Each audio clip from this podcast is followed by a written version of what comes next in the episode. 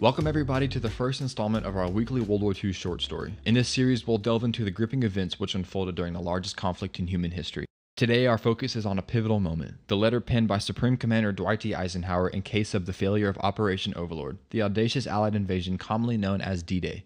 In the mid 1940s, Europe's entire coastline lay under the oppressive grip of the Nazi regime. Allied forces faced a daunting challenge how to bring a significant number of troops safely on the European continent. The answer lay in establishing a solid foothold on the coast of northwestern France, a mission codenamed Operation Overlord. At this pivotal juncture, no permanent American, British, or any other Allied presence besides the Soviets existed in Europe. And with the German forces deeply entrenched in Russian territory, General Secretary Stalin, President Roosevelt, Churchill, and world leaders across the globe were united in their desire for a Western European front. But they knew this endeavor must be formidable enough to hold its own. Any half hearted attempt would risk being thrust back into the sea, delaying the liberation of Europe. Enter General Dwight D. Eisenhower, the man entrusted with the monumental task of leading Operation Overlord. He bore the unique role of Supreme Commander of the Allied Expeditionary Force, which bestowed upon him the sole authority to determine when and where the invasion would unfold. The map suggests an invasion of France, but the exact location remains a closely guarded secret. Allied spies keep the Germans guessing, with Calais being the most likely target due to its proximity to England. However, Eisenhower's bold decision is to strike at Normandy, a location farther west from Calais and much less expected. The Allied forces stationed in England embarked on a masterful campaign of misinformation, weaving a complex tapestry of deception to confound their German adversaries. Among their ingenious tactics were the deployment of decoy assets, both on land and in the air, designed to thwart German intelligence efforts. One of the most notable deceptions was the creation of an impressive illusion along the English coastline. It featured a multitude of fake ships and dummy tanks meticulously arranged to mimic a genuine military buildup. From the vantage point of German reconnaissance aircraft, this fake armada appeared utterly convincing, giving the impression of a massive Allied force gearing up for an assault on the continent. Eisenhower's stratagem was not limited to visual trickery alone. He orchestrated a series of coded messages, radio transmissions, and fabricated reports suggesting Calais as the primary target for the impending invasion. Calais, being the closest point in France to England, seemed like the logical choice, and the Allies exploited this assumption to their advantage. The culmination of these cunning ploys was that the entire German high command, including Adolf Hitler himself, bought into the illusion. They firmly believed that the Allied thrust would land at Calais, and consequently, they marshaled the majority of their formidable forces in that region. This misdirection proved instrumental in diverting attention away from the true objective, Normandy. It was a testament to the extraordinary lengths to which Eisenhower and his team were willing to go to ensure the success of the D Day invasion. Operation Neptune, the maritime segment of the audacious plan, shows the massive scale of D Day. Picture this a colossal armada with 6,483 vessels, ranging from landing craft, attack transports, battleships to cruisers, and destroyers, gathered on the shores of England. At the forefront of this naval juggernaut were the 4,000 landing craft, each brimming with courageous soldiers eager to step onto the shores of France and change the course of history. These craft were the workhorses of the operation, ferrying the men who would spearhead the assault onto the unforgiving sands of Normandy. But the naval forces were not merely transport vessels. They also played a pivotal role in the prelude to the invasion. As the Armada approached the French coast, warships unleashed a relentless bombardment on the Atlantic Wall, the formidable network of defenses which shielded France's coastline. The thunderous roar of naval artillery reverberated through the air, sending plumes of smoke and dust into the sky as they pummeled enemy positions. It was a display of firepower which heralded the arrival of the liberators. Above the sea, in the boundless expanse of the skies, a fleet of 12,000 airplanes took to the air. Among them were 5,000 fighters, gallant aviators ready to secure naval supremacy and protect the invasion from enemy aircraft. These brave pilots would engage in dogfights, dueling amidst the clouds to ensure the safety of their comrades below. The choice of June 5th for the invasion was not arbitrary, but rather a calculated decision driven by the capricious nature of weather conditions in the English Channel. Within the narrow window between late May and mid June, only a handful of days offered suitable weather for such a daring operation. Beyond this fleeting period, the Channel's waters became a tempestuous battleground of storms and turbulent seas, rendering any large scale naval and aerial movements treacherous, if not impossible. The meteorological constraint placed immense pressure on the Allied planners. They knew the success of Operation Overlord hinged on seizing this ephemeral opportunity. Waiting for better weather was not an option, as delay could jeopardize the entire mission. The inexorable march of time had set the stage for a climactic showdown. What made the situation even more advantageous for the Allies was the element of surprise. The Germans were caught in a web of deception spun by their adversaries. Misled by Allied war operations, German intelligence believed the invasion would occur at a later date, far removed from the early June timeframe. They were led to believe that the weather conditions during this period were far from conducive for a large scale assault, thus alleviating some of the immediate concerns that might have triggered heightened preparations. Adding to the Allies' favorable circumstances, Field Marshal Rundstedt, the commander of German forces in the West, was notably absent from the scene at this critical juncture. He was on leave in Germany, vacationing with his family, blissfully unaware of the imminent threat posed by the Allied invasion. This absence, in part, stemmed from the miscommunication and misinformation engineered by the Allies to maintain the element of surprise. As the days drew closer to the designated date of the invasion, tensions mounted on both sides of the channel. The Allies had meticulously planned and prepared for this moment, utilizing every available resource to mask their intentions and ensure the Germans were taken off guard. The stage was set for a monumental clash of forces, where the confluence of weather, deception, and strategic brilliance would determine the fate of a continent. June 5th loomed on the horizon, the day when the Allies would seize their chance to strike a decisive blow against the Nazis, settling the wheels of liberation in motion. In a dramatic climax to this colossal undertaking, General Dwight D. Eisenhower summoned the newly formed divisions of the United States Army, the paratroopers, to execute a daring mission. Among these elite troops were the renowned 82nd and 101st Airborne Divisions, famously depicted in the television series Band of Brothers. Their mission? To spearhead the invasion by deploying deep behind enemy lines under the cover of darkness on the night before D Day. This plan required nerves of steel and an indomitable spirit. Paratroopers, with an unwavering bravery, would leap into the unknown, into the heart of hostile territory along the expansive French coastline. Each soldier was entrusted with a critical task to quickly regroup and establish a foothold in enemy held territory. Imagine the weight on General Eisenhower's shoulders as he made the decision to commit these brave men into the abyss of danger.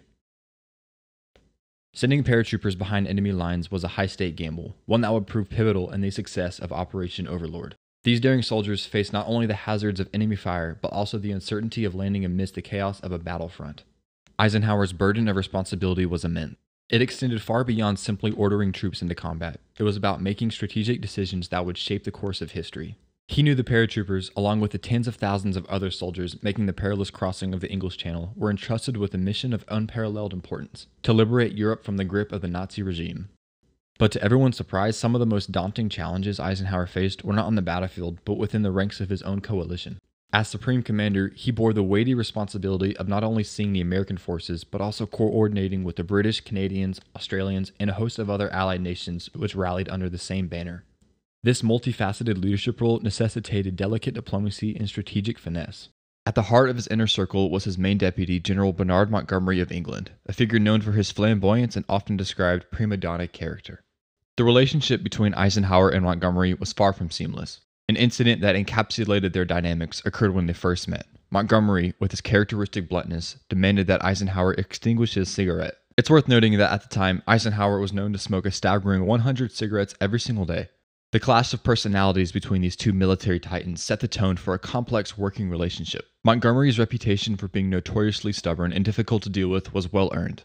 Yet in the crucible of war, the two men had to find common ground and work together cohesively to keep the fragile alliance intact. The success of Operation Overlord hinged on their ability to overcome personal differences and focus on their shared mission. But Montgomery was not the only formidable figure in the coalition. Among the Allies, the Free French leader Charles de Gaulle also loomed large. De Gaulle was a figure as Machiavellian as he was influential. However, during the critical juncture of D Day, he was stationed in North Africa and remained oblivious to the precise state of the invasion. His role in the Allied efforts was to some extent a calculated political move orchestrated by leaders like Roosevelt and Churchill. Eisenhower, although appreciative of his capabilities, found relief in not having to navigate the intricacies of dealing with de Gaulle during the critical moments leading up to D Day. Nonetheless, amidst these challenges, Eisenhower was surrounded by a cadre of remarkable leaders from his own nation, including the likes of General Omar Bradley, Chief of Staff George Marshall, and even President Franklin D. Roosevelt himself. Notably, Winston Churchill, the resolute Prime Minister of the UK, engaged in several contentious debates with Eisenhower, but ultimately respected his leadership and yielded to his strategic judgment. On the global stage, even Joseph Stalin regarded Eisenhower as a wise choice to lead the Allied effort. The eyes of the world were upon Eisenhower as he navigated the complexities of managing diverse personalities, forging unity, and making the pivotal decisions that would lead to the liberation of Europe.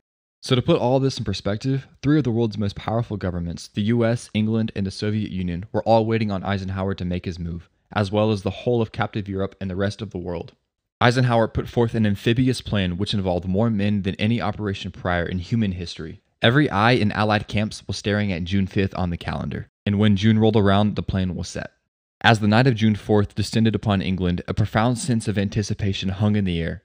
Paratroopers, resolute and prepared, boarded their aircraft, ready to embark on a perilous journey that would carry them deep into the heart of the enemy. The fate of a continent rested on their shoulders. However, fate had its own plans that night, as a ferocious storm unleashed its fury over England and the English Channel.